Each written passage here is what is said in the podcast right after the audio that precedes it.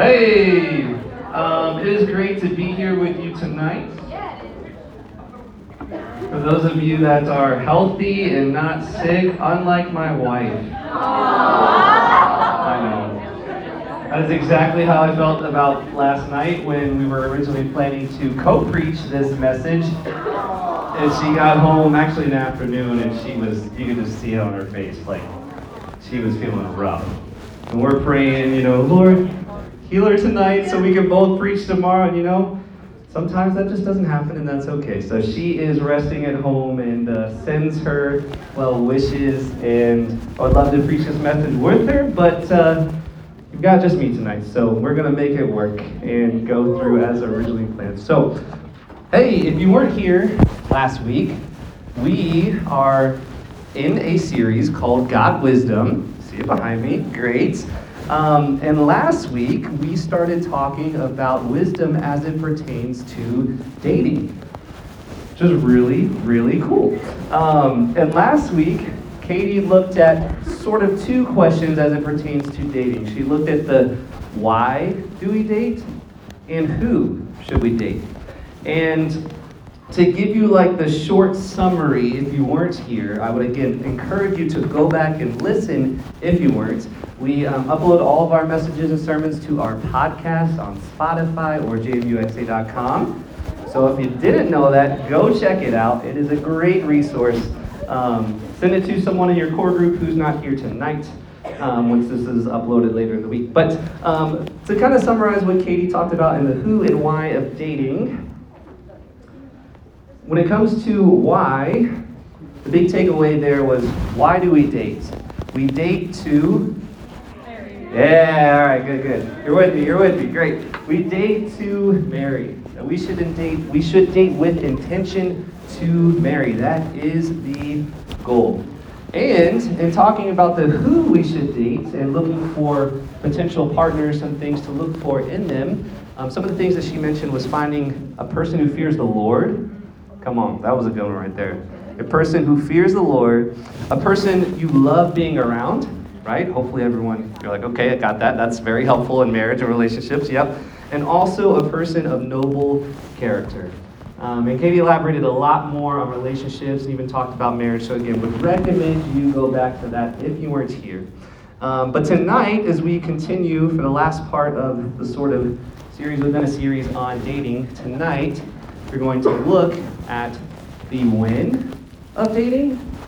So when might a wise or ideal time be for you to date? And then we're also going to look at the how. We're going to get really practical and talk about our top 10 pieces of advice and wisdom when it comes to dating with intention. And so we are super excited. I'm super excited for this. I hope you are too. Um, and again, Julia would have been here and would have been right beside me. Would have probably been on like a some chairs and a table. Would have been really cute, just having a conversation. But it's a little bit different. So table that for another time. But uh, we do have a picture of our first uh, date. Wow.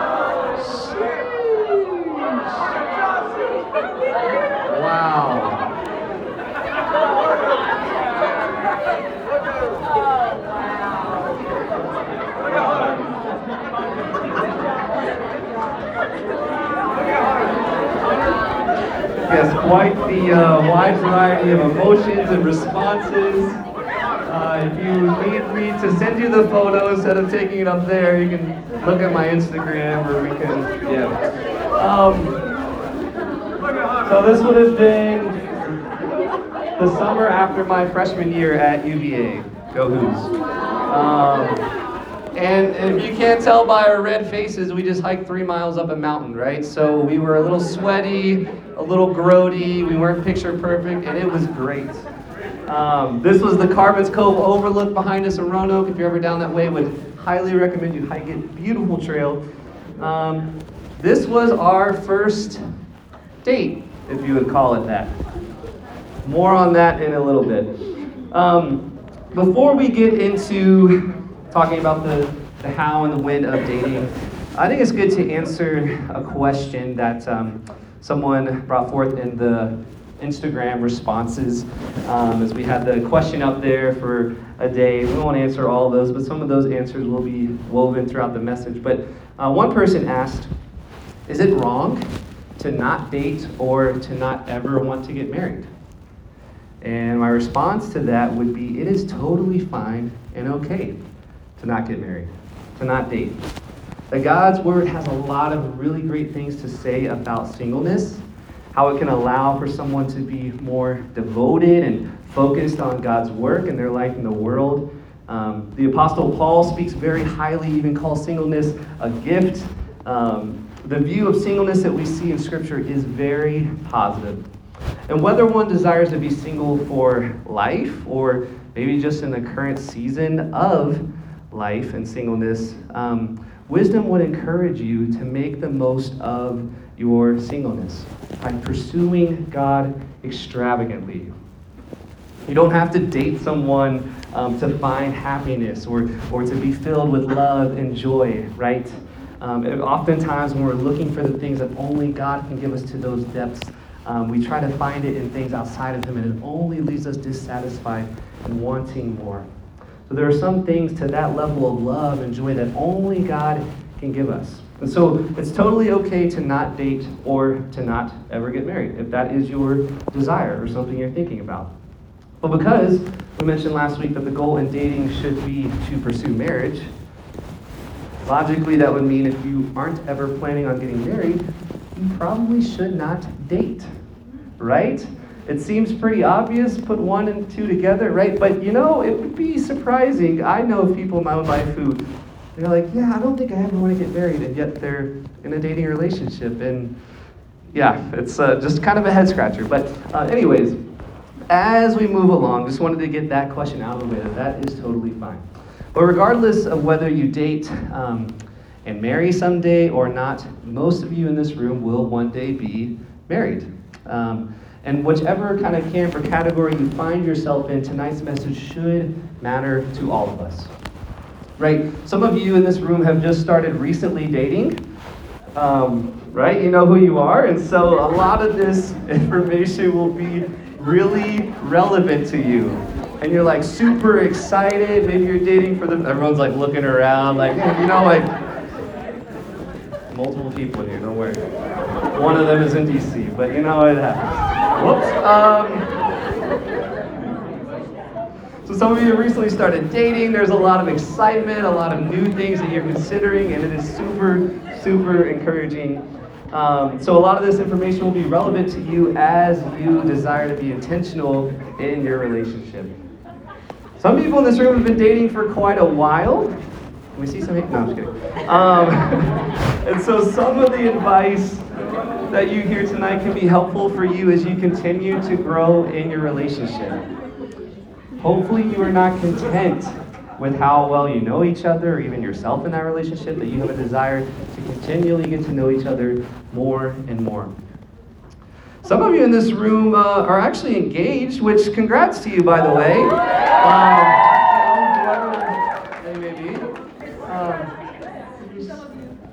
Um, I don't see Morgan here, but you know, I had, had a couple in mind.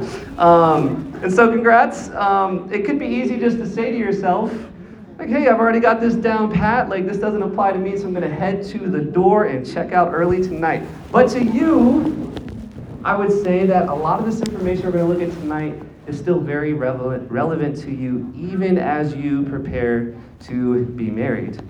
And also, chances are that even if you're engaged, even if you're married, even if you're dating or none, chances are you still have friends around you in your life who are or will be dating. And a lot of this advice can be things that you can pass on to them as a friend who cares for them in their relationships, right?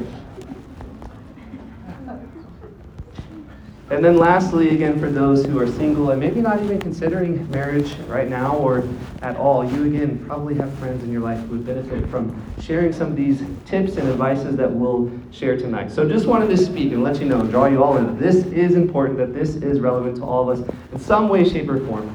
And lastly, before we jump into the top 10, it is helpful to clarify what do we mean by dating? There are so many different ideas and images and things that come to our mind when we talk about dating. Is it going on dates? Is it actually being in an exclusive relationship with someone? The definition that we're going to work with for dating is this one. A dating is a stage of relationships in which two individuals spend time together with the intention of evaluating each other's suitability as a lifelong partner, aka with the intention to marry.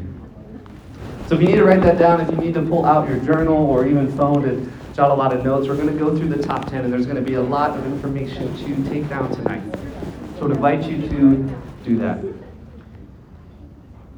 We'll also look at some scriptures that are helpful and relevant on this, but honestly, the Bible does not say a lot of things specifically on dating. Maybe that is obvious to you, maybe that is surprising to you, but actually, the way in which relationships worked in the ancient Near East, in which most of the Bible concerns itself with, dating was not common at all. Our, our perception of dating and their perception of relationships and what it looked like leading up to marriage was very different. That, yes, they had a lot of intention in the decisions they made, but oftentimes relationships and marriage were really negotiated amongst families and uh, did not look like dating at all. It was actually closer to engagement right from the start, which is probably really crazy, you might think, but honestly, it would make things easier sometimes if we still did those things that way. But, anyways, that is to say that we'll, we'll quote scripture. Scripture has a lot to say about marriage, has a lot to say about relationships, but specifically dating, not so much.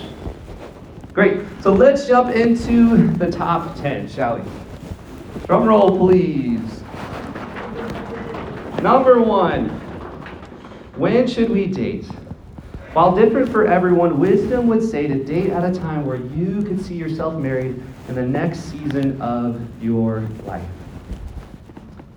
Where you can see yourself married in the next season of life. What does that mean? Well, in the near future, I don't want to put a time on it. It could be one to three years. It could be more than that. Probably not so much, though. But in the near future, in the next season of life, could you see this? And some questions that would be helpful to ask yourself as you are considering the when and thinking about dating. Again, we're talking more specifically about dating right now than marriage, but is this why do I want to date right now? Is it to feel valued and loved? Is it to feel validated because I have this need to feel so? Or is it because I'm ready to find my future partner? Jesus invites us to find our identity, joy, and satisfaction in Him. He says that I have come so that your joy may be complete. And when we try to find our identity, our joy, our satisfaction in things other than Jesus, we will come up short and be unsatisfied every time.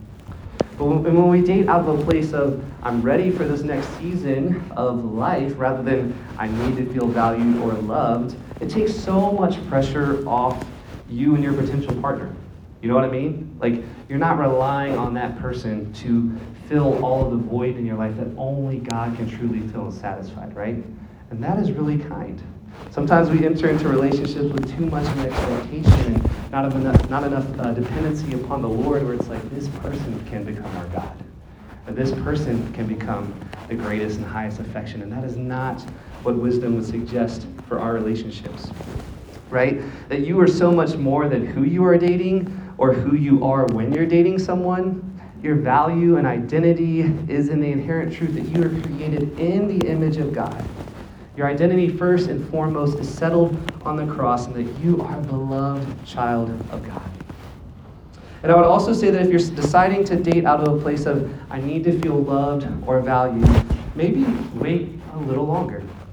Grow in finding your identity in Christ. Grow in learning who you are outside of a romantic relationship. Grow in Christ centered community like the one you find yourselves in, who will love you and help you pursue Jesus. Proverbs 31, verse 10, I think 11 as well, yeah, says, A wife of noble character, who can find? She is worth far more than rubies. Her husband has full confidence in her and lacks nothing of value. This verse speaks to um, the value of having a partner who is noble in character, which is great, right? We talked about that last week. Katie alluded to that. She shared that last week. But this also implies that we should be of noble character ourselves. And we should be that wife, or we should be that husband of noble character. And something that's helpful for us in singleness or preparing to date is this that we should focus on becoming the right person before you focus on finding the right person. There it was. Focus on becoming the right person before you focus on finding the right person. Right? We all have something of, of a list that we're looking for in a potential partner or we've at least thought about. And, and chances are, with the type of, of person and standards we have for ourselves, the person that we're hoping or thinking about dating will also have pretty high standards and a list of their own. And so, in your season of singleness, what if you were to take time to work on yourself first? Right? For instance, if you're still looking at pornography, please do not date right now. It is not helpful for you. It won't be helpful for the person you're dating. And this will cause you to objectify or lust after this potential partner. And it will make it just very near impossible to really have a healthy and God honoring relationship. If that's you, take time to work through that with the Lord before jumping into a relationship. Right? If you're recovering from a recent breakup, you should probably take some time to process and, and heal from that emotionally and, and mentally before jumping into another relationship, right? There's all sorts of circumstances in which we find ourselves where, okay, maybe we should actually take some time to focus on ourselves first and then enter into a relationship out of a place of great health. If the purpose of dating is to eventually get married, it's necessary to recognize that when you start dating someone um, and eventually may get married to them, your own flaws as well as your partner's flaws will be magnified. Sometimes it's like looking in a mirror and you're like, ah, you do this thing it really, really annoys me. And it's like, oh, wait, that annoys me because I'm literally seeing myself in you. I'm annoyed with myself more than I am at you. Like, what in the world? Sometimes marriage is holding up a mirror and showing you your own flaws and the own things that you need to work on. And so, what you struggle with in your singleness will not magically go away when you start dating someone or get married. As nice as it would be just a wave a wand, boom, it does not work like that. Okay, so that was number one. Number two, Second tip and advice for dating, leading up to dating, would be this to be friends with the opposite sex. Right? Like, it, it again, maybe this seems obvious to you, maybe it doesn't. Uh, oftentimes we kind of have this misconception. It's like, no, guys and girls, like, they can't be friends with each other. And it's like, why, why do we say that? Why does society teach that? Proverbs 27, verse 9 says, Perfume and incense bring joy to the heart and the pleasantness of a friend springs from their heartfelt, heartfelt advice. Um, what's helpful, and, and part of throughout this conversation, Julia and I were going to share our story. I will still share that. It's just you'll only have my side of things, so you may have to have her fill in some gaps because her long-term memory is definitely way better than mine. Don't know why, but it is. Um, so at, at, times we'll fill in our story and kind of share a little bit of that. And so for us, we were friends before we started dating, which is really cool. Actually, our cousins were dating each other at first. Um, and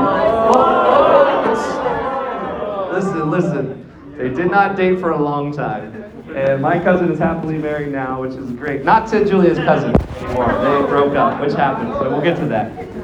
But our cousins were dating, and I, that's not why I met Julia. Like, I just started going to a different church uh, after my freshman year of college. And Sierra, my cousin, said, Hey, you should come to this church. Like, they really love the Holy Spirit. Like, I've been talking about Holy Spirit's work in my life. And so, went there, like, got really involved with the church, and met Julia even later on. So, that was really cool. Uh, but we'd hang out with friends from church. We'd go hiking. We'd have dinner and, and meals together, like in, in friend group settings. And so, it is great to have friendship, to be in community with people of the opposite sex. Surround yourselves with friends who will be pleasant, give heartfelt advice, godly advice, and have a diverse group of friends. Right? You don't have to use dating to get to know someone. right? Like oftentimes in movies and shows, we see people like use dating where it's like, wow, this is the first time you've like ever met face to face or you've ever met someone. And while that does happen and can happen, it is not necessarily a bad thing. I want to just speak to the reality that it is okay to be friends with someone for a while before you start dating. Like get to know someone for who they are. You can go get coffee or lunch with someone just to hang out and get to know them. You can build healthy relationships with people of the opposite sex. Not everyone who asks you to coffee or lunch uh, may be asking you on a date, okay? It's good to be clear if it is a date, but not everyone who's being nice to you is necessarily flirting with you. Sometimes he's just really a nice guy. Sometimes she's just a really nice girl. Not everyone of the opposite sex who is nice to you is trying to flirt with you. Just, just throwing that out there. It is okay.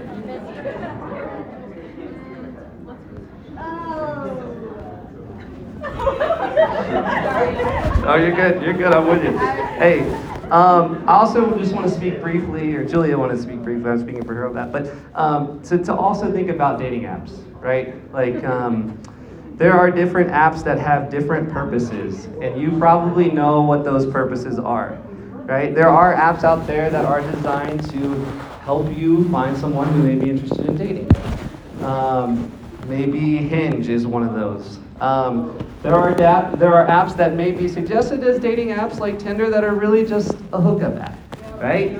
Um, there may be other apps that are more of like the hey, you can get to know someone and maybe it's going to be a relationship, or maybe it's just fun to talk, like Bumble, from what I've heard. I don't know. I've very little familiarity with these apps, and so sort them with that. You may know more information, you can fill in the gaps. But that is to say, if you are using apps to find potential partners or to communicate with people, um, it's good to ask yourself, like, what are the majority of the people on this app here for? And is this app going to make it easier or harder for me to find someone with similar values and morals? Am I going to find someone on this app who fears Lord, who is fun to be around, who is of noble character? Circle back to the questions we were talking about last week. So, number two, be friends with the opposite sex. That is totally okay and a great thing to do. It doesn't have to be weird unless you make it weird, so don't make it weird. Great. All right. Third point is this be intentional. Come on. So, what's the point in dating? Um, wisdom with the.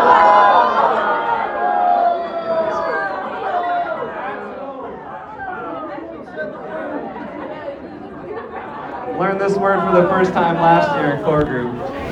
Knew it would be a very charged word. We'll say who taught me that, but Porter last year. Um, wisdom says date to simply have fun. Date to avoid boredom, to find validation, to find attention, to have sex. But wisdom says date to marry. Be intentional. Now, this isn't to say that you have to decide after the first date whether you want to marry this person or not. Okay? That's not what I'm trying to say here. So breathe a, a sigh of relief. But it is to say that as you date someone, you should consider and come back to this question frequently Could I see myself marrying this person someday? And if your answer to that question, and hopefully it's a yes for you, Ashlyn. Uh, and if your answer to that question ever clearly becomes a no, then you should just break up right? Just just rip off the band-aid, just break up and get it over with. More on that in a bit. We'll get to breakups in a bit, right? But we should be intentional both in the when we start dating, as we talked about earlier, but also in the how. When Julia and I started dating, um, you know, we discussed and had a conversation where we talked about like what is the vision for our relationship. And we were both clear that we one day wanted to marry someone. And that as long as we were still dating, and that signified to the other person that we were considering that that person could be our spouse. Um, and so, again, that's not to say you have to start planning your wedding from day one. Please don't. But it is to say that you should make sure your goals in dating are the same. Don't just assume they are the same. Actually, make sure they're the same. Again, I mentioned this earlier. There's no one in the room. I won't give any examples that pertain to people in the room specifically in mind. But I know someone that has been dating someone for quite a few years and one of the individuals in that relationship is still not sure if they want to get married. Um, and one of the issues and complications there is they are engaged.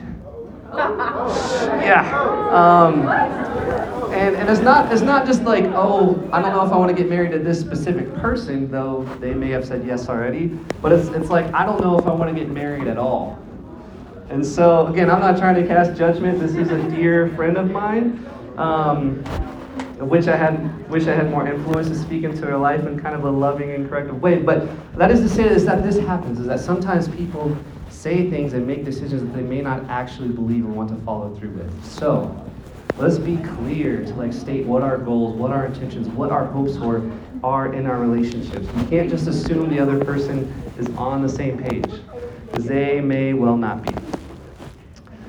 Great. Um, this brings us to our next point. Number four clarity is kindness. The need to DTR, which means define the relationship. Yes. If it's a date, if you're asking someone on a date, call it one. Hey, I view this as a date. No one wants to be that person who's like on a date, but they're like, is this a date or is this not a date? And speaking from mine and Julia's story, I could have definitely done better about this on our first date, which you saw a lovely picture of that we don't need to throw up again. But, um, and so, uh,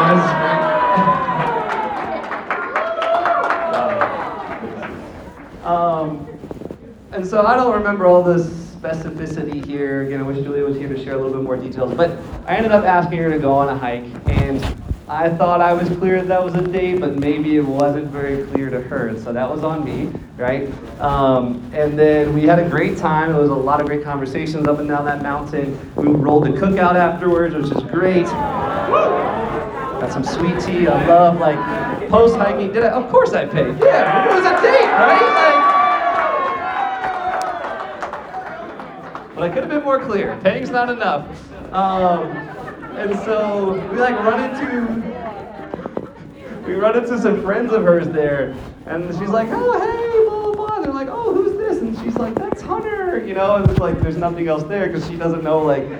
Are we just friends? Like, are we date on a date? You know what I mean? So it was like a really weird, awkward moment. And so, that is to say, learn from my mistake. If you are asking someone on a date, let them know it is a date. Clarity is kindness and it is wise. No one like wants to be that person who is unsure. Are we just hanging out or is this actually a date? What is the purpose of this hangout, of this dinner, whatever that would be? Right? Um, we've already kind of talked a little bit about what dating means, um, but all sorts of questions can come to mind, right? Like, does it simply mean that we're going on dates? Does dating mean that we're like partners or boyfriend and girlfriend or whatever. Like maybe we've been going on a few dates, but we haven't like put like labels on things yet. So what does that mean, right? Then your friends start asking you, and you're like, well, no one wants to be that person um, where I'm calling Julia my girlfriend and she's calling me just her friend. Again, that didn't happen to us. It didn't happen to us because the moment after we got back to her house from that hike, we DTR'd. We were in the car and I was like, hey, I like you. I think you really like me. We should make this thing exclusive. I just I just called it like I see. You know, I can read people fairly well. If I would have been wrong, that's great. Um, but that's just kind of how it went. And we were like, all right, let's make this thing official. We're boyfriend and girlfriend. Like we're on the same page. And so, though it started with a little bit of uncertainty, we, we DTR'd at the end of that first date, and it was great. Now, that isn't to say that just going on one date, you have to define the relationship after that, right? For some people, that might happen after like two or three dates. But if you're on date number nine and 10 and haven't like defined things, that that may be tough, right? There is no formula, there's no like magic number, but I would encourage you to define the relationship as soon as it is helpful and as soon as you are certain that you would like to move forward and be exclusive in dating this individual. Does that make sense? Nice, great. Yeah. Cool. finding a relationship is an important step to take. Um, that timeline, again, will differ couple to couple, situation to situation, but clarity is kindness. Great. Um, and then, great, we'll move on to the next step. Hey, lost in the notes here. Great. Um, so, step number five is spend time together, both one on one and with others. And this may seem obvious to you, but it's often not that simple or straightforward. Um, that we should balance our time well between going on dates, just the two of you, um, doing things each of you like. Um, and sometimes couples will spend so much time at group settings that they don't actually allow themselves time to get to know each other like one on one. To like have deep and meaningful conversations. And hopefully those things will take place with time. But sometimes couples can just spend so much of their time together around other people's that like it can just be something that's not as helpful for them to actually discern could this be a suitable lifelong partner for me. Um, and then other couples may swing to the entirely other extreme where they're only spending all of their time together. Like they don't make any time for their other friends, or there's never a space where they can hang out together with any mutual friends or, or her friends and his friends, or, or whatever that might look like. And so I would encourage you to balance that time well. It doesn't have to be 50 50, but make sure that uh, wisdom would say that as you are dating, you should spend time together, alone, one on one, sure, but also to spend time with others. This can include your family, right, depending on where you live. Um, Julia and I um, met in Roanoke. We dated distance while I was in college, but our families lived about 30 minutes apart from each other. Um, and so we would spend time with each other's family, and that was really great. Um, so go on double dates, like go hang out with a group of friends. That can be really fun and helpful as you're getting to know each other and building a relationship. But it's also important to get to know each other one on one. I will say, from mine and Julia's experience, um, we spent a lot of time in the beginning of our relationship with her family. Um, we did have time one on one, like that hike and the cookout trip and Bojangles and all sorts of other fun shenanigans and things like that. Uh, love good old fried chicken. But um, but honestly, we spent too much time with her family. Um, and that is not me saying that. That would be Julia saying that. This would be her portion of the notes. It literally says her name, Julia. Um, and I'll tell you why that was an issue in a little bit later. Um, but before we get to that, the sixth step is to pursue Jesus together. Come on. You're like, right? Go to church together, read the Bible together, have deep and meaningful conversations about faith and your relationships with God. If you're dating in Chi Alpha, a great question to ask your partner is what's about you at TNL this week? What did you learn at core group? How was the discussion? What is God speaking to you? Julia and I went to church together over the breaks when I was back home, and we had a lot of great, uh, meaningful conversations pertaining to, yes, that message on Sunday, but often the other things we were doing in and around the church as well. Um, in addition, uh, aside from church, Julia and I would read the Bible together pretty much weekly, like anytime I was home for more than just a weekend. Uh, and even many of those weekends too, but like over the summer and winter breaks, like we go through Ephesians, we go through James, we go through the Gospels together, um, and we would just read the Word together, we'd pray together, we'd talk about what God was doing in our lives, and it was really, really sweet. Um, Gary Thomas, author of Sacred Marriage, which is a really great book about kind of God's plan and vision for marriage, he says and writes about the idea that God's primary plan for marriage isn't to make us happy, but to make us holy. Yeah. Yes, happiness should be part of marriage and part of your dating relationship, but growing in holiness together is the most important part of marriage as you pursue God together. But you don't need to wait until you're married to pursue the Lord together. Invite Him into the, the season of dating. And because God wants to play such a, a, pivotal and central part of our relationships, another piece of advice I would give is, is like within the top 10, it's not like its own category, is this that I, I would discourage you from missionary dating. Missionary dating is this idea um, that you would date uh, an unbeliever, someone who doesn't know the Lord, with the desire to introduce them to Jesus. Um, and as noble as that desire may be, wisdom just would not suggest this. Um, as Christians, right, our, God should be our greatest love and highest priority in our lives. And with an unbeliever, that just won't be the case. Missionary dating doesn't often work out the way in which people would hope that it would, and will actually often, more often than not, cause the believer to fall away as opposed to causing um, the unbeliever to come to faith. There are exceptions, of course, and so like don't don't be mad at me. Like there are exceptions; they can work out. But we're again talking about what does wisdom say? What would wisdom suggest? And more often than not, from my own friends and people around me, and perhaps many people in your lives, as I've seen people do this missionary dating, which no one actually like calls it that when they're doing that. You know what I mean? But it's just the label we give to it. Um, it often just doesn't work out very well at all. Um, it often leads to uh, unhealthy compromise and may even be harmful to one's faith. So, again, would not recommend that. Um, and so, if you're dating a believer, that's great. Like that's that's one sort of box to check. But here's another question that you should ask yourself: Are we burning at the same temperature? Right? Are we burning at the same temperature in our faith? Are we equally on fire for the Lord, or close to that? Right? Um, man, like I've heard stories of people who were called to the mission field and had like a very clear prompting and calling of that. But they were in a dating relationship with someone who was a believer, which is good, but that person had no interest and no hope, no expectation or desire to go to the mission field. And in many of those stories I've heard, it's been the person with the calling who put that aside in order to preserve that relationship.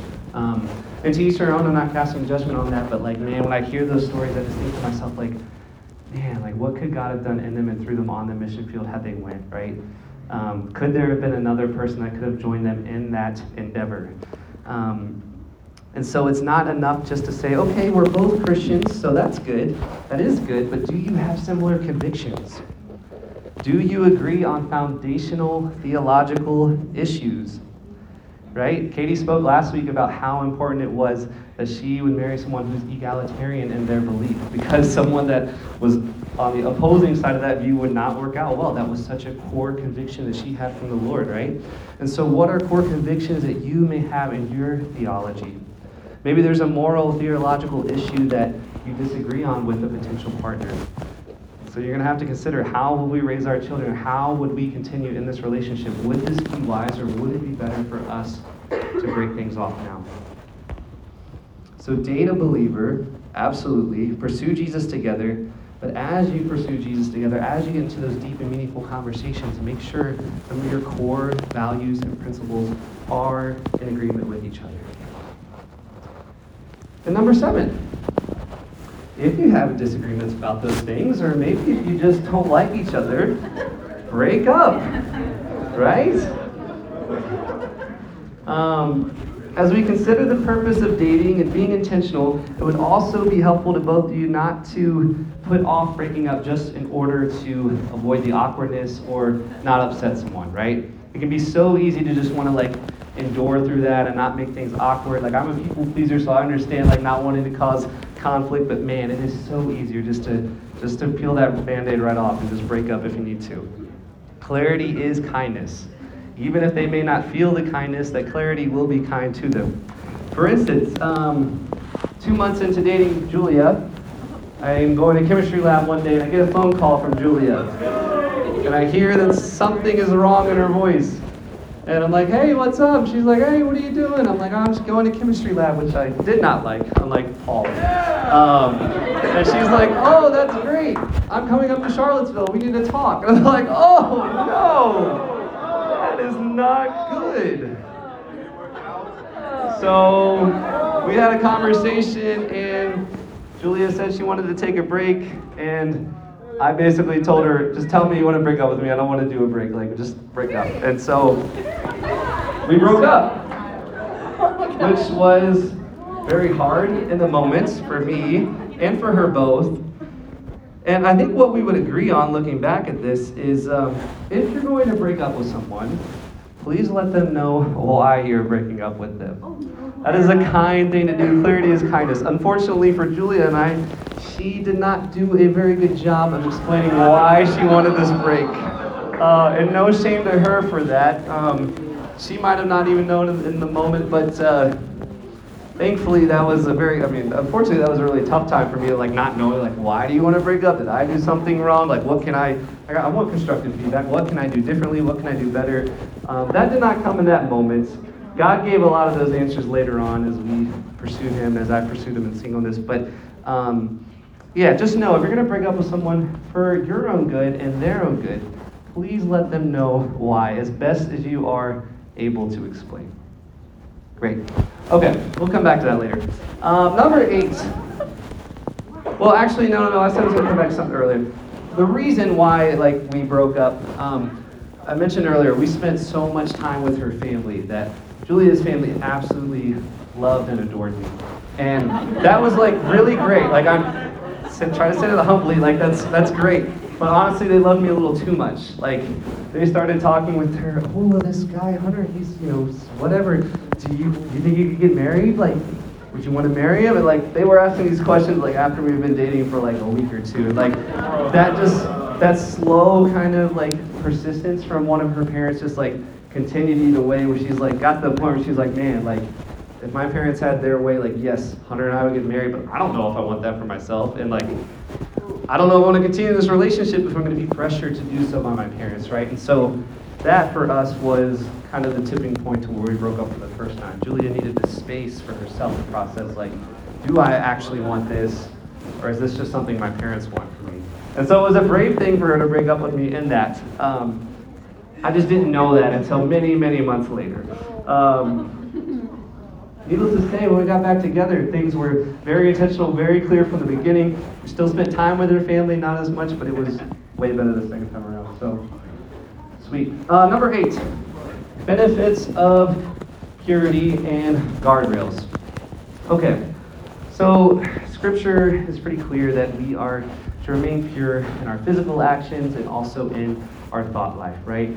Talked a lot about that last semester um, in our series um, on the Ten Commandments. And so, what's really helpful to have in relationships as you desire to remain pure, um, it's helpful to have guardrails.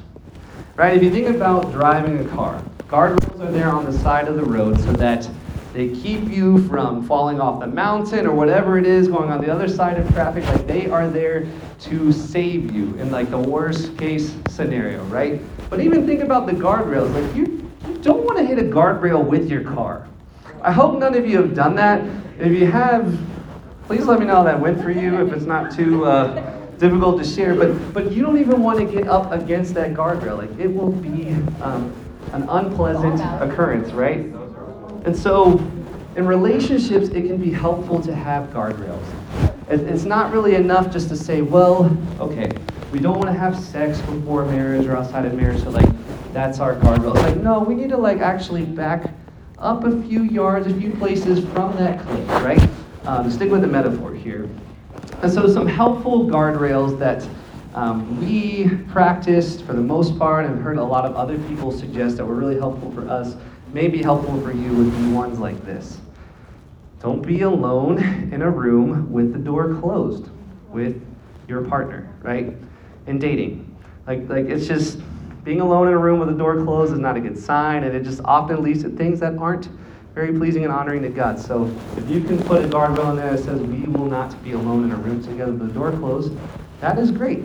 Um, maybe another one to, again, state what may seem obvious would be this don't share a bed. Um, if you're to watch a movie, why don't you just watch it on a couch um, where you can remain vertical instead of horizontal? You know what I mean? That's another guardrail. Let's just stay vertical with each other. Let's stay upright rather than laying down beside or on top of one another. I'm not trying to get too descriptive here, but often you have to do when talking about guardrails. Specificity matters, clarity is kindness, right? Um, another one that maybe you won't think is such a big deal, but often can be, is making out, right? Um, Julia and I are married. Um, we did kiss and make out a few times before we were married, a full disclosure, right? Um, but as we did that, and like later, listen, I know I'm not the only one in the room, I can, I can, but there came a point in our relationship where we like had this conversation where like we we can't do this anymore. Like I know like where I want to go when we start making out, and like this is just not helpful. And so we had to put that guardrail in place and say like, hey, we're gonna kiss. We're just gonna like kiss like when we're saying goodbye, and it's only gonna be for a second or two. Um, and that actually benefited us tremendously in staying pure before marriage. And so, again, what may seem obvious may not always actually be that obvious. So, don't be alone in a room with the door closed. Don't share a bed. Stay vertical as opposed to horizontal. Wouldn't recommend making out. You'll just be wanting more and more. Great. Um, two more. We're almost there. Speaking of that, remaining pure, right? Why do we do this? It's because sex is a powerful and life uniting act. And God's word is clear that it should only occur in the context of marriage. Right? It's so unfortunate how shows and media today and television, even songs, right? Like they have cheapened the way that we should view sex. Um, so many of the shows normalize hooking up to satisfy a craving or fulfill an urge. So many shows uh, normalize having multiple partners at a time. Uh, the Bachelor, Bachelorette, right? Like that is just not helpful. I know a lot of people enjoy watching that, but if there's a reason why most of those relationships do not work out. Um, Euphoria, Grey's Anatomy, I don't watch any of these. These were some that Julia brainstormed she did watch Grey's Anatomy for a while, and she's like, actually, this is not good for my soul, right? Some shows like New Girl or Friends normalize conversations about porn and masturbation, and it's like, no, these things are not helpful as you are forming your views and ideas about relationships. Oftentimes, these things will influence us more than we would expect them to. Proverbs 5 6, speaking of adultery, says, she gives no thought to the way of her life. Her paths wander aimlessly, but she does not know it. And goes on to say, Keep a path far from her. Do not go near her house unless you lose honor. Scripture says, Don't even go near adultery or sexual sin. It, like, don't even get close to it. Wisdom, circle back there one more time. Wisdom says it's important to know how they are in bed before you commit to them right? Why would you commit your life to someone if you don't know how they are in bed? Or, you know, sex is just a natural way of life, it's not that big of a deal. But wisdom from the Lord would say that sex is so fun and beautiful in the context of marriage. And it's like a fireplace. You want to keep the fire in the fireplace in order for it to be fun and enjoyable. The moment that that fire is out of the fireplace, it spreads, it burns the house on fire, it might burn you on fire. Like it becomes dangerous and undesirable. So keep the fire in the fireplace so that you can enjoy it to its fullest extent. Again, sex is a life uniting act for a life defining covenant. This is why regret is so tough, right? Like in sex, it's the literal physical act of two becoming one. And so waking up in the morning, regretting what just happened or who you were with, can be so difficult because the two of you became one for a while. And when going through breakups, it is so much easier to go through them if you haven't had sex yet. Uh, it's still difficult, don't get me wrong, but it feels like people say that when you, you go through a breakup after having sex, it often feels like a divorce um, and so if you remain pure in this dating, it'll be so much easier for you. In the right context, right, sex is beautiful, it's fun, it's exciting, and that context is marriage. The consummation of the marriage, but in the wrong context and outside of the context of marriage and covenant, um, it can be very harmful. And so, one question that's good to ask ourselves is this Has having sex or masturbating or watching porn, having oral sex, whatever it is, has this made my life better or more complicated? Has it made my life, has it made it easier or harder to follow Jesus? So keep that question in mind. And the last point of our top 10 as we get ready to close this thing out is this question. Oh, I'm sorry, I have to my notes. How much time to date before getting engaged? So this is the summary of this point. But again, there is no set formula, no set amount of time. But I would suggest, I encourage you, I believe wisdom would suggest, at a minimum, to take one trip together around the sun, which would be one year, right? It takes time to move through this period called infatuation. Some of you may have experienced this, some of you may still be in this period of infatuation, some of you may be on the other side of it. Um, people suggest that infatuation can take anywhere from six months to a couple of years to move through. And infatuation is really like a deep sense of connection, mainly based on idolizing or idealizing someone else. Um, and it can almost become like a borderline obsession with someone. And this often happens like in every relationship when it first starts out. Like it's all the the love at first sight, we say, or like the butterflies, you're looking at things with the rose colored lenses where like you are completely oblivious to anyone else's faults. You can only see the positive in them, right? Um, it can feel intense, it can be passionate beyond reason. Um, and so this is a phase that will exist in pretty much every relationship at some point starting out. Um, but it's important to move past this period um, because infatuation and love are a little bit different. Love also looks to celebrate differences and build a connection that allows both people to thrive as individuals. It may require intentional work and effort from each partner to come together, even amongst disagreements, um, in order to work towards a mutual goal. Love is a choice. Love is not just a feeling, it is a choice. And so, for Julia and I, infatuation lasted only about two months the first time because that's how long we dated before we broke up. LOL. Um, and we were broken up for about a year before we got back together, and that's a long story for another day. Um, but when we started dating again, we were very intentional. We were better with our communication. We really sought the Lord together. We put healthy boundaries about like how much time we spent with family and other people.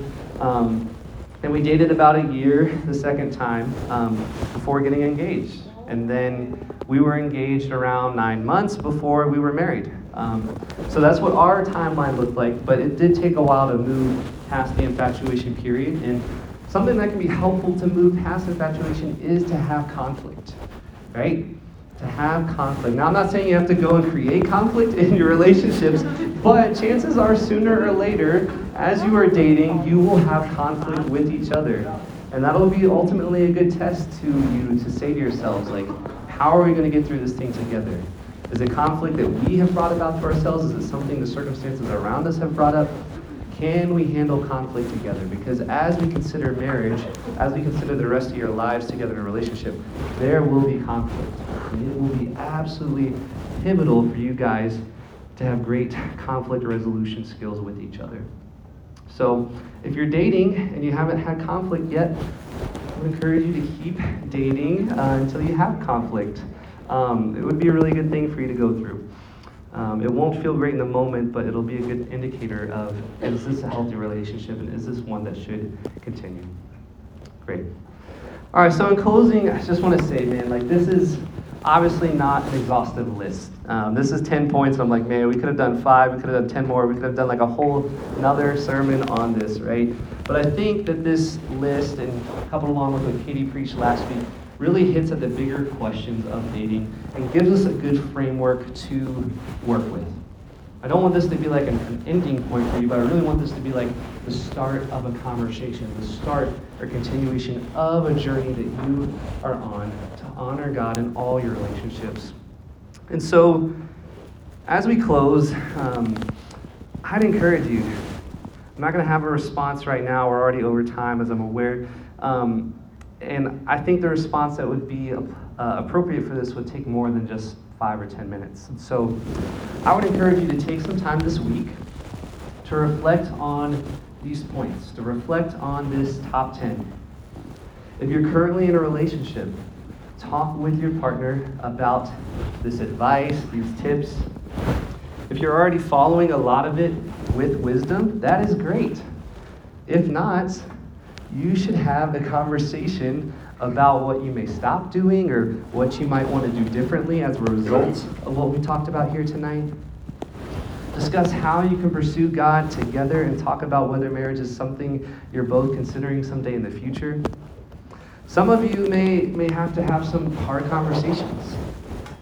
Maybe in some cases, breaking up would be what's best for you. Again, I don't have any particular person in mind, but this is just the reality of some of the situations that we may be in. There are so many different circumstances and situations and relationships represented in this room tonight.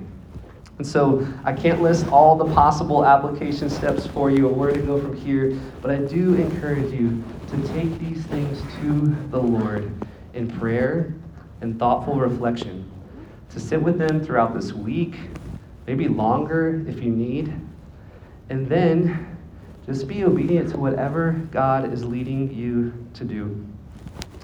So may we glorify God in our relationships, may we glorify Him in our singleness, and may we glorify Him in every season of our lives. Would you stand with me as we just get ready to pray and close in the benediction?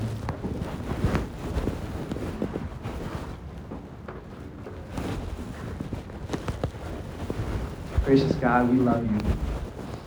We thank you, Lord, that, that you have a relationship with us, God. That you invite us to know the depths and riches of your love. And God, as you have created us in your image, Lord, that you create us with the ability to have relationships with others, God. Lord, I thank you for each and every person in this room tonight, God, and just pray, Lord, that you would speak to all of our hearts and show us, Lord, what would be the next step for us to take, God.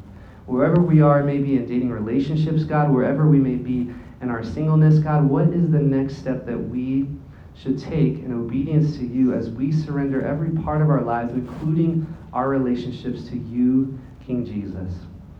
God, I thank you that, that we don't need any relationship, God, with any person to complete us, Lord. For it is you alone that completes us, Lord. For we are made in your image, God. For we are sons and daughters of you, our most high King. God, thank you that you give us joy, that you give us love, that you give us hope, that you give us peace abounding, Lord, that no other person could ever give to us, God. So, Lord, as we get ready to move from this place tonight, I just pray that we would walk with wisdom, that we would walk with you, God, and that we would just hold nothing from you that we would be obedient to whatever it is you are calling us to do, that we would be bold, that we would not be afraid to do difficult things, if that's what you're leading us to do. And God, would you lead us in your joy? You tell us that you have come that we would have life and have it to the full, to have it most abundantly. So, God, I pray that your life would just reign in and over each and every one of us. We love you, Lord Jesus, and we pray all this in your name. Amen. Now for the benediction. May the Lord bless you and keep you. May make his face shine upon you and be gracious to you. May he turn his countenance towards you. And may he give you peace, shalom, and love, abounding and rooted in him as you follow him. In the name of the Father, the Son, and the Holy Spirit. Amen. And go do